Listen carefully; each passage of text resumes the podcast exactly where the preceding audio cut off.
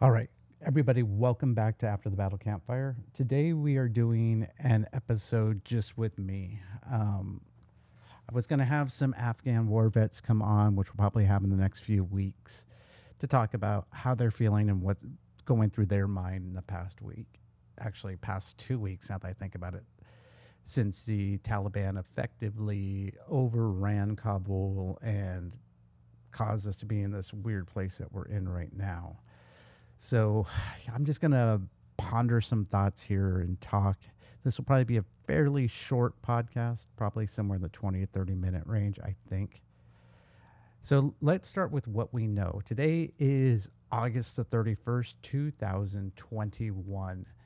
And being that it's August 21st, or 31st, sorry, we have effectively, as of roughly 1800, so 6 p.m., August 30th, depart uh, Central Standard Time, departed our last flight out of Afghanistan, which I think they're, I think they're 10 hours ahead of us here. So it would have been just right around midnight, early in the morning on the 31st, their time.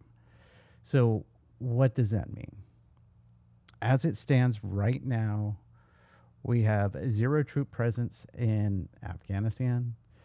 Uh, there are thousands of people who were supposed to be on the SIV visas that are now stuck. There's at least hundreds of American citizens who weren't able to get out. And as some of the news showed today, there are dozens of U.S. military working dogs that were left behind. Now, I don't know how that happened. Um, to me, that's just insane. Hopefully, the the word comes out that they're not actually the military dogs that were left behind. It was crates because the pictures I saw, all you saw were crates. You couldn't tell whether there were animals in them or not. So we'll see. Um, but let's go back a couple weeks. So, what was it, Sunday or Monday?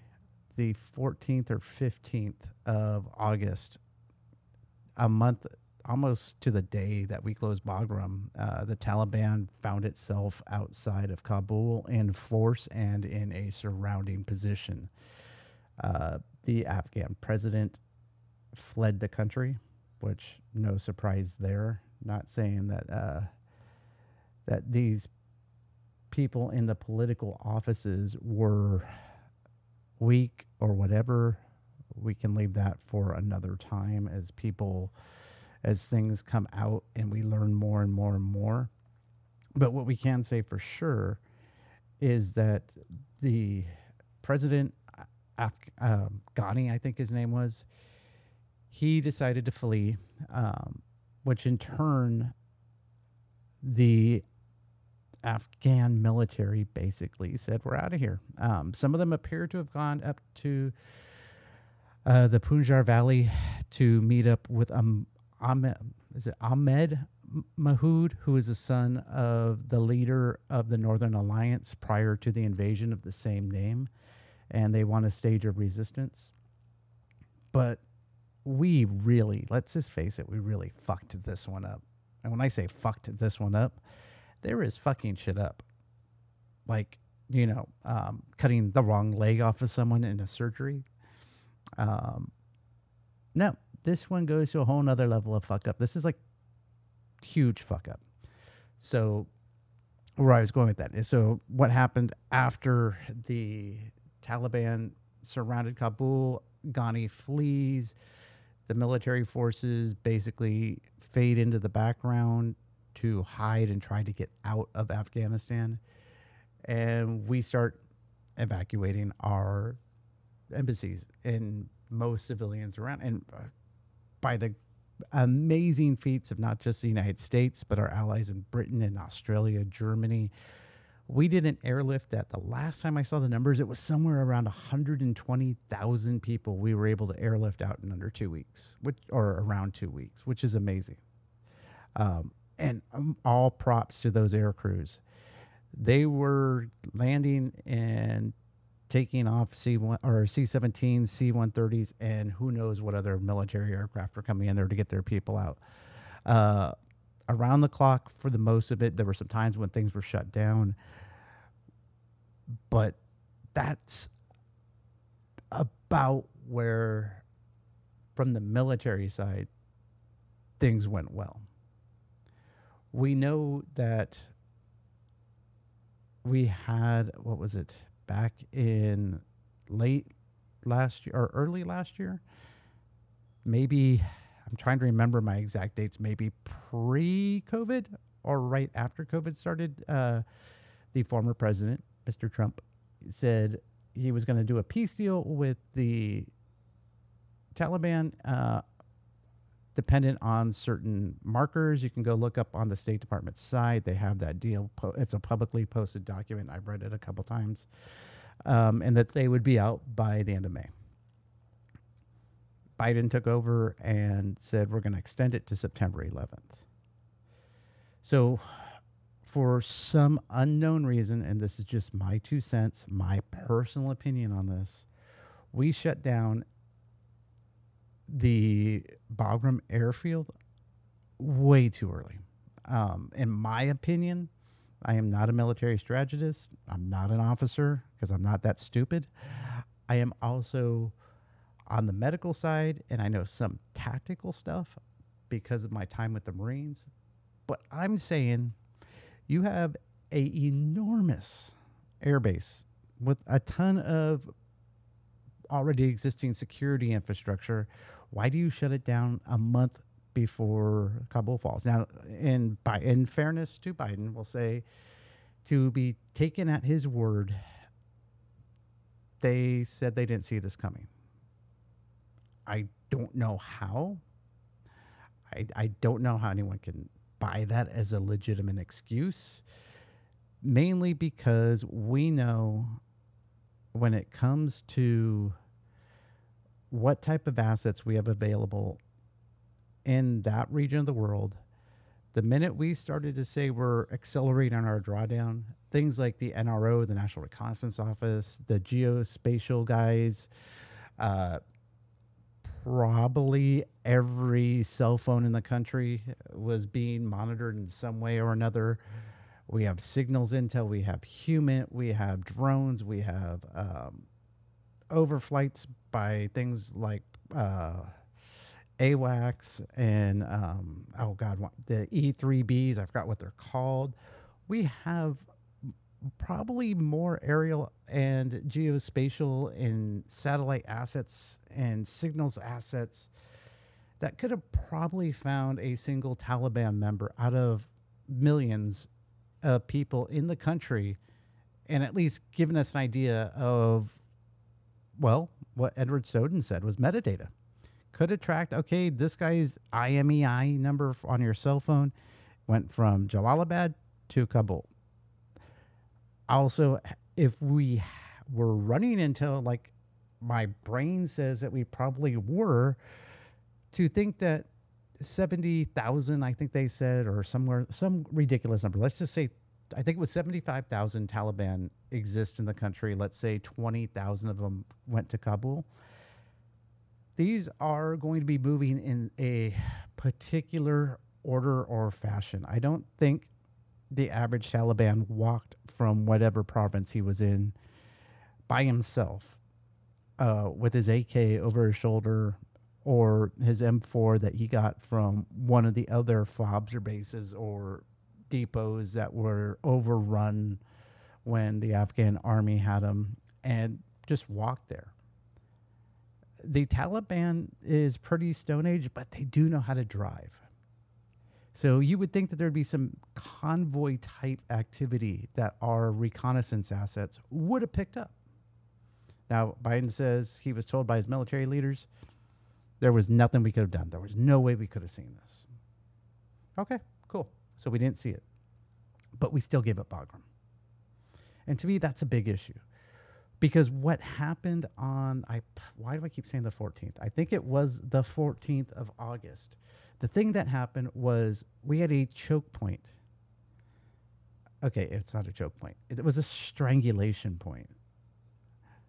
And don't want to be graphic, choking kind of just makes you pass out. Strangulation kills you. And that's basically what we set up when we shut down Bagram. So I posted this somewhere else. And I just want to say in my head, had we kept Bagram open, um, there would have been two points of exit from the country. So what happened after the Taliban rolled in was basically everyone ran to the Kabul airport. Um, why? Because it was the only means to get out. It was the only way to get out of the country.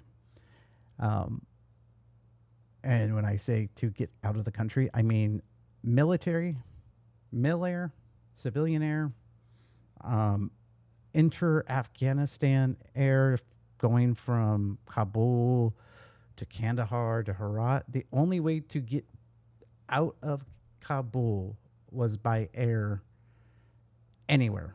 Um, yeah, you can always make the argument people got in their vehicles and drove away. But the only way to get mass amounts of people out without having to go through Taliban lines was via air. Because until yesterday, the Taliban didn't have an air force. And we'll get in that in a minute when we talk about what was left behind.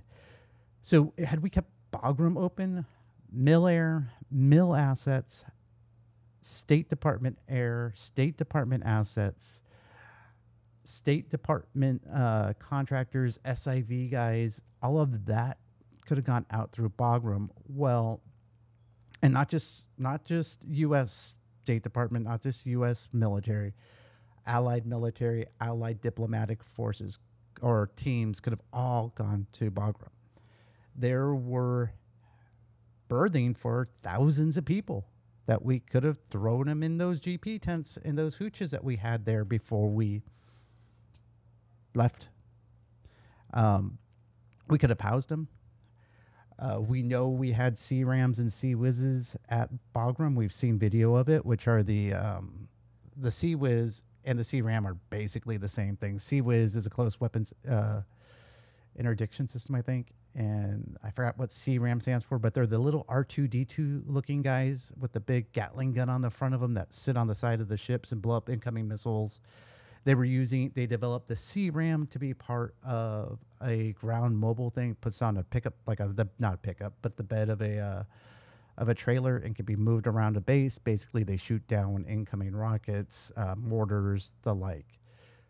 So we could have had a well defended base with a usable airfield that was designed to have extremely large transports come in and out. I believe I saw somewhere that an AN 12, which is like one of Russia's largest ever made transport planes, I think it's the biggest in the world, landed there back in the day.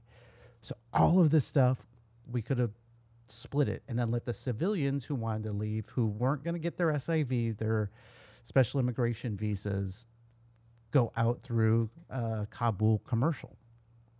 We also could have been protected for what happened last week when we lost 13.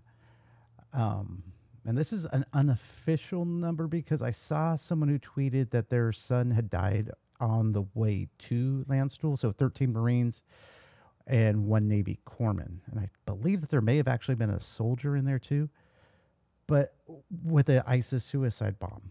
Not saying that they would not have attacked and maybe attacked more regularly during the evacuation, but they wouldn't, it would have been harder for that because the civilian population would have been trying to get out through Kandahar airport, whereas the military and, like I said, the diplomatic evacuations would have happened over there. We also could have had air assets at Bagram. Um, I know that they were saying that there were fighter jets flying over, but were there fighter jets on the tarmac at Kabul? I don't know. I don't know if these were fighter jets coming in from Pakistan, from uh, whichever carriers out in the Arabian Sea, or whether these were locally stationed in Kabul but we could have had that. We could have also, to be quite frank, when we put two and two together, when the Taliban were sitting outside the gates of uh, outside the gates of um, Kabul, we could have used our air assets in conjunction with the Afghan military and maybe delayed it. Hell, for all we know, we could have called up some B 52s from uh, Diego Garcia and started letting it rain. I'm still a fan of uh, whenever you leave a country that you're at war with and it's not on your terms, send them some parting gifts. That's just me. So, anyways, back to this. So now we have uh, last week a suicide bomber who killed, I don't know that they actually know the exact number yet because I keep seeing different reports between 170 and 220 Afghan civilians, 14 U.S. military service members, while trying to evacuate all of these people, which has turned into a shit show. So I know there's a lot of veterans out there asking, well, was my time in Afghanistan worth it? I never went there. I went to Iraq. I think if you helped one person in Afghanistan or killed one terrorist in Afghanistan, you have done a good job and you hopefully for whoever you helped if you were a corpsman or a medic and you treated a local that you made that person's life just a little bit better if you shot a terrorist, you kind of made the world a better place, anyways. Um, war is fucked up. Let's just face it. War is probably one of the most fucked up things that man didn't invent, but man mastered. And when you're fighting for 20 years, there is a time, and I have always been an advocate of bringing the troops home. But like everyone else says, um, not in this fashion. I don't care your politics, but if you are so far up your team's asshole right now and you're okay with what just happened over the last two weeks in Afghanistan, please admit to yourself and admit to the people you disagree with and admit to your friends that you're a fucked up human being. I'm just going to say it like that. You are a fucking dumb human being because you are putting your team ahead of everything else. And I don't think that's the right thing to be doing right now. We have families that have lost loved ones, whether we're talking about our military service members or whether we are talking about the Afghanis who were also killed. And we forget about that. Is there going to be good that will come out of us leaving? I think there will be. I think there's going to be people in Afghanistan who maybe are going to have a better life just because.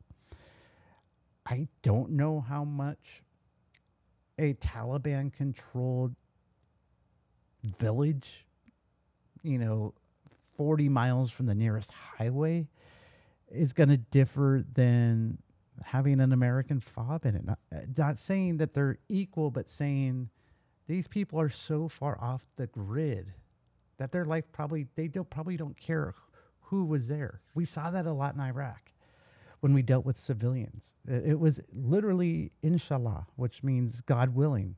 God willing that Al Qaeda is here. God willed that you guys are here. God willed that you everybody leaves us alone. We're just going to go about our daily business the best that we can under the circumstances that we live in. So I do feel horrible for the people who were in the urban centers who actually got a taste of Western life. Now, is Western life the end all be all? I think it is, but maybe some people don't. Will their lives change? Hopefully, not dramatically, but I'm betting that it probably is. So, what could have been done? Um, one thing I heard today that I found very, very interesting from an Australian news reporter. And it was interesting that she was the only person who brought this up. So you can make the argument all day long. Trump said May 1st. One of the things that I took away from reading the peace agreement that he signed was May 1st with consequences. Biden chose September 11th and then went on national TV and said, we'll be out by August 31st. And the Taliban took that as, okay, you just changed your date to August 31st, then we're done. the bigger issue that I think we could talk about is what would have happened if Biden, who constantly says, Why would we stay there longer? Why would we stay there a day longer? Well, what this Australian news reporter brought up was classic. Had we waited till winter, as defined by maybe not the calendar, but the winter months, so November, December, she brought up the point that Afghanistan's a fighting season country. The Taliban weren't notorious for dead of winter attacks. So, had we left, say, December, when it's cold, there's snow on the ground, even in the kind of the same fashion, shut down Bagram, evacuate all our people, it may have given the Afghan forces a few months to get better trained. Honestly, though, I think the whole problem with Afghanistan was the leadership. Not to not to say that the current leadership in the United States and the previous leadership did not have a lot of issues, but the culture, it, from what you can pick up from open sources about the Afghan leadership culture, was it was highly corrupt. So I don't think, and I saw some open source reporting that there were uh, special forces units that wanted to fight, but they hadn't been paid in months. And I love every person I served with, but there's quite a few people I know personally who would have, if they were given the option when the government shutdown happened. All right, uh, this was, I'm thinking like 2011, 2010, when the government shut down for a month or two when there was fear that we weren't going to get paid. I guarantee you 85% of those guys, if they could have walked out of their contract, probably would have for failure to not get paid. The idea that this sounds horrible to say, the idea that people raw, and especially in a first world country, just out of raw patriotism will go fight is kind of a misnomer. There's a lot of people, even post 9 11, during the height of the war, that were signing up for GI Bill, th- thinking that they weren't going to deploy. So, going to a country like Afghanistan, where you may not get fed if you don't get paid, if, you know, your family may starve. If you're not going to get paid, why are you there? Why am I putting my life on the line for this? There does not seem to be, and we saw again, we saw this in Iraq. There doesn't seem to be a national ethos where here, Great Britain, Germany. Let me rephrase that. We'll take Texas out of it. Most states in the union here in the United States, you're an American first, you're a Californian, South Dakotan second, um, and you may be black or white or Hispanic third or second, however you personally feel about that. But a lot of the uh, places in the Middle East, you're X tribe first, then you're a Shia or a Sunni Muslim, then maybe you're a Iraqi or Afghani. So there isn't that built-in opposite of I'm an Afghan first. I'm whatever tribe second, and then I'm a Shia. So I just wanted to open this up for discussion. I hope you guys enjoy uh, the, the talk so far. Again, like, subscribe. Let's talk about what was left behind. So, what was left behind, besides quite a few shattered bodies and hopes and dreams, sorry, that was probably inappropriate, but it's how I talk, was masses of weapons. If, if this dog issue turns out to be true, that's just disturbing that we left service dogs there. I mean, let's face it, that's borderline. Well, no, that's not borderline. That is animal abuse. That'd be like taking your best friend, because I, I know guys who were dog handlers and they loved their dogs.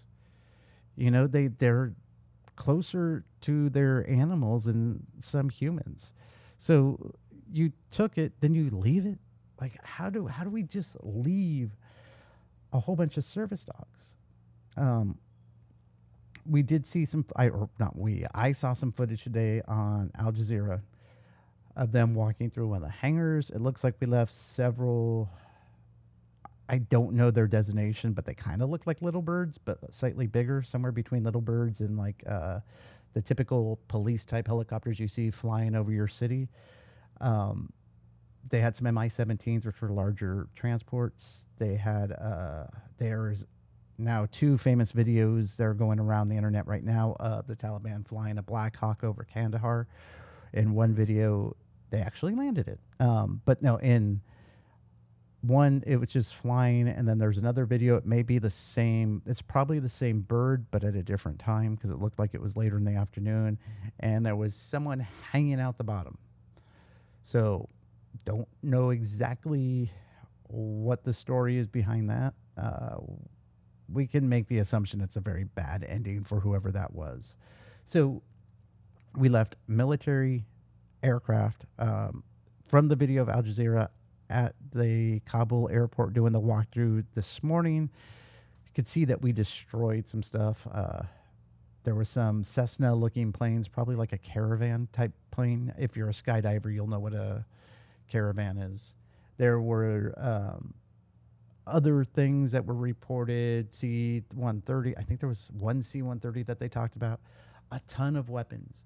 So, why would we leave this equipment behind? Well, this is the thing where I do have some issues with certain groups of people talking about this.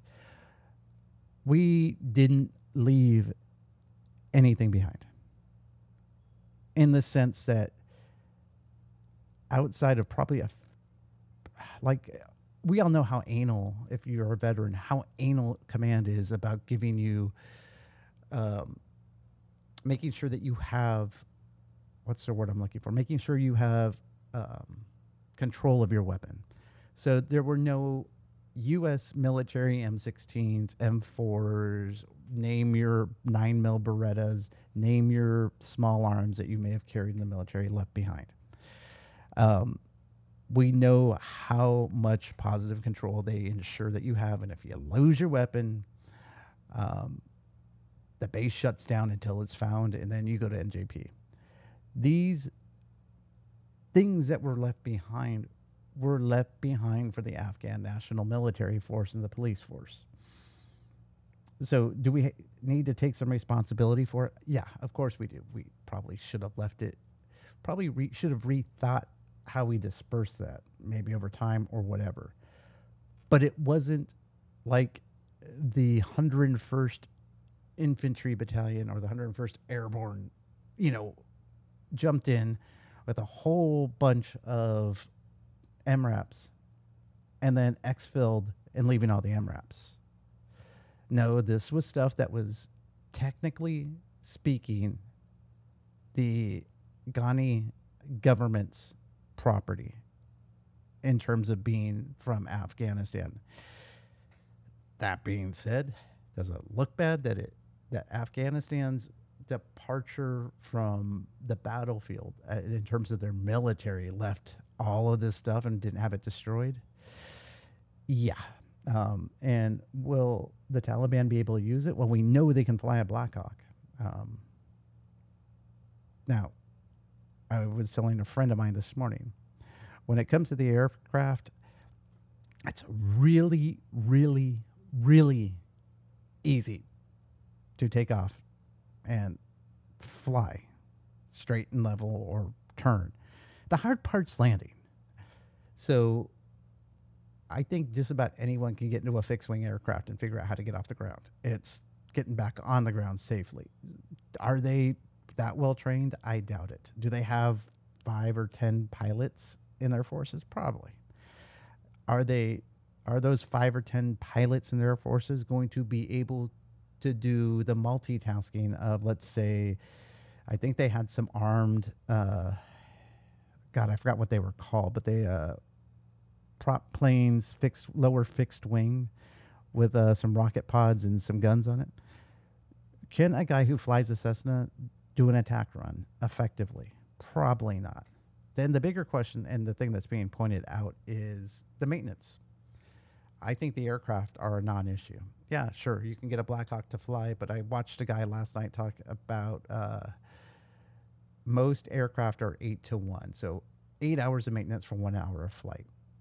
So, how many months, weeks, years can they fly uh, this Black Hawk? probably far fewer than um, what we actually think. Are we really worried about the thou- the hundreds of thousands of M4s? It, that's up for grabs. Again, a thing that they teach you in the military is weapons maintenance. If you're not lubing, if you're not cleaning your rifle regularly, do they have the discipline for it? Yes, because they've been fighting a war for 20 years. Is it going to make them a more lethal force by having M16s or M4s versus AKs? Eh, who knows? Um, we'll see. The Humvees, again, Humvees, MRAPs that, that were left for the Afghan National Police and Army, they require maintenance. So it depends. I think, though, I can honestly say out of all the stuff that we've seen less left behind, the one thing that's not going to be a player on any future battle space is going to be the aircraft. It's not just that you have to have the maintenance, but you have to have the fuel, the oils that are required for that. So I don't think those are players. It's to me, it's some of this other stuff that we probably really haven't heard about, like uh, artillery pieces, shells. One of the reasons why Iraq was such a shit show for IEDs in the early days. I don't know how many of you remember double stacks, quadruple stacks, 24 stacks. What they were talking about were these artillery shells. And um, I had met a major who was an EOD guy. Well, I was over there and we were talking one time, and he was telling me, like, yeah, you know, Saddam had enough artillery shells because of Iran to literally, what was it? Launch 30,000 rounds a day for 30 years. Afghanistan was a little bit different. They use a lot of homemade explosives, HME. Now, if they can get their hands on a whole bunch of shells, that can change a battle space in terms of size of IEDs they can make. So we'll see. Um, in general, I don't know what to think of this. I'm not happy. I, I I'm not sad per se. I'm just indifferent, maybe numb right now. I think about people like Rodney Llewellyn and some of the other guys who I got the call Why is was at Fourth Recon that you know he had gotten blown up and we had to run his medevac and track him the whole way back. Um. So, was it worth it for him? That's going to be a judgment for the individual. Was it worth it? Would I have gone had I had the opportunity? Absolutely. Would and had I gone looking back on today, would I say it was worth it? I think it was. I think it would have been, especially if I would have done my job as a corpsman, as someone who could have helped little local Afghan kids and women and adults, even if it was just for a short time, live a better life. You know, um, clearing up parasites so they can shit right. Um, doing med caps so we can help people with infections. And of course, being there to support the Marines I would have been deployed with or other naval forces that I could have been deployed with. And if an injury or a wounding took place, to ensure that they got the highest quality of care. So, in my mind, no matter what the final outcome, and even if it looked like a shit show like this, had I deployed to Afghanistan, I would say it was worth it for me. And I can say that a hundred percent because I know how you guys are feeling right now. Looking back at what was it like 2014, 2015 when Fallujah fell to ISIS. There was a lot of like, hey, was it worth it? I mean, how many how many hundreds of people from the U.S. military and from our allied forces and contractors died in Fallujah alone during the Battle of Fallujah and the years that came. My life was changed uh, in Fallujah, and I wouldn't, for a minute, think that what I did for the individuals whose lives I touched, I would have changed at all. Why? because it's what we do. Now, we can bitch about the commander in chief, that we're all veterans. Um, there was a lieutenant colonel. Let me see if I can find his name. You may be hearing some clicking. Lieutenant Colonel Stuart Scheller, who was a Marine Corps lieutenant colonel at the infantry training battalion in South Carolina, probably by Parris Island. I think that's I think that's where it's at. I think it's at Camp Johnson.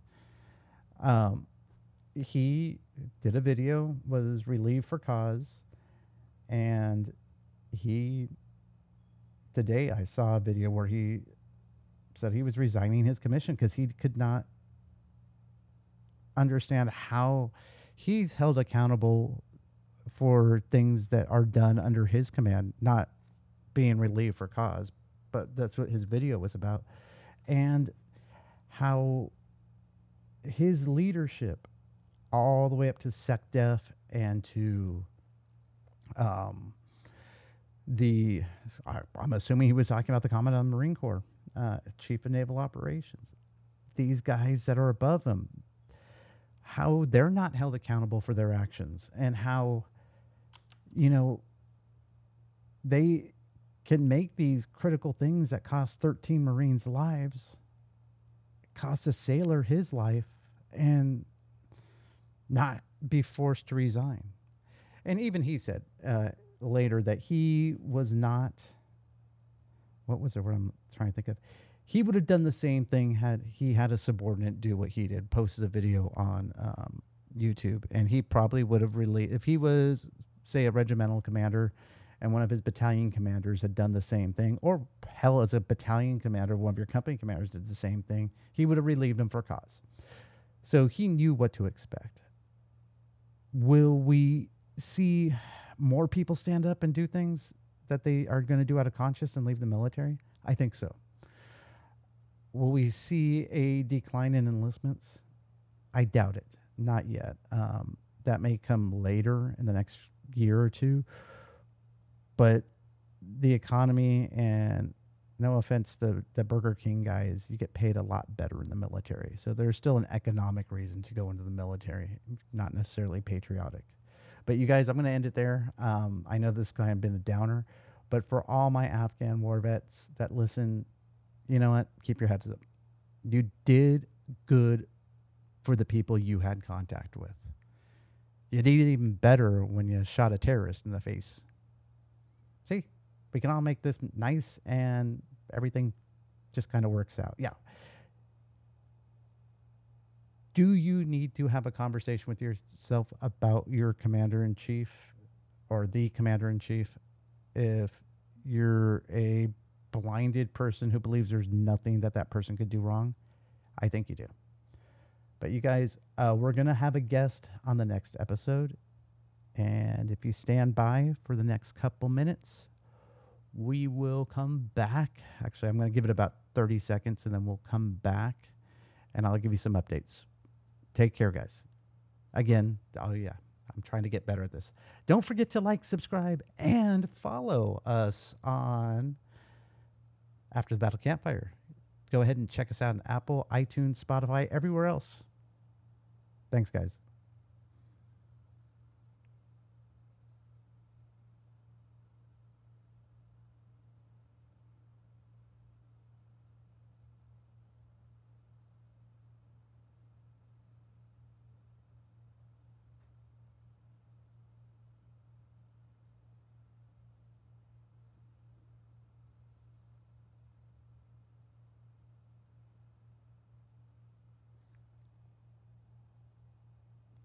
All right, guys. So I'm back. I'm just going to give you guys some quick updates before we sign off for this podcast. So, the first one being, I will be traveling probably to California towards the end of the month until probably the 10th or 12th of October. So, we probably are going to take a few weeks off from the podcast come mid September. I'm always looking for people to come on the podcast. So, if you are interested, please do me a favor and, uh, follow us on social media at the Modern Ronin on Instagram. Send me a DM and we'll make something happen. I also want to say that I know this show was a little bit different. Um, I don't think there's going to be any video posted, but I need you guys to do me a favor. Go out to the Modern Ronin page on Facebook, subscribe, share, comment. Please go back and look at some of the old videos that we did and give us some comments. Go out to YouTube, The Modern Ronin, and start giving me some likes, some thumbs up. Even if you guys really aren't watching the videos, just do me a favor and subscribe. And as always, following me on locals at modernronin.locals.com. If you guys want to contribute to the show in a financial way, sign up, join. We're going to try to get better at getting uh, podcasts and stuff up there.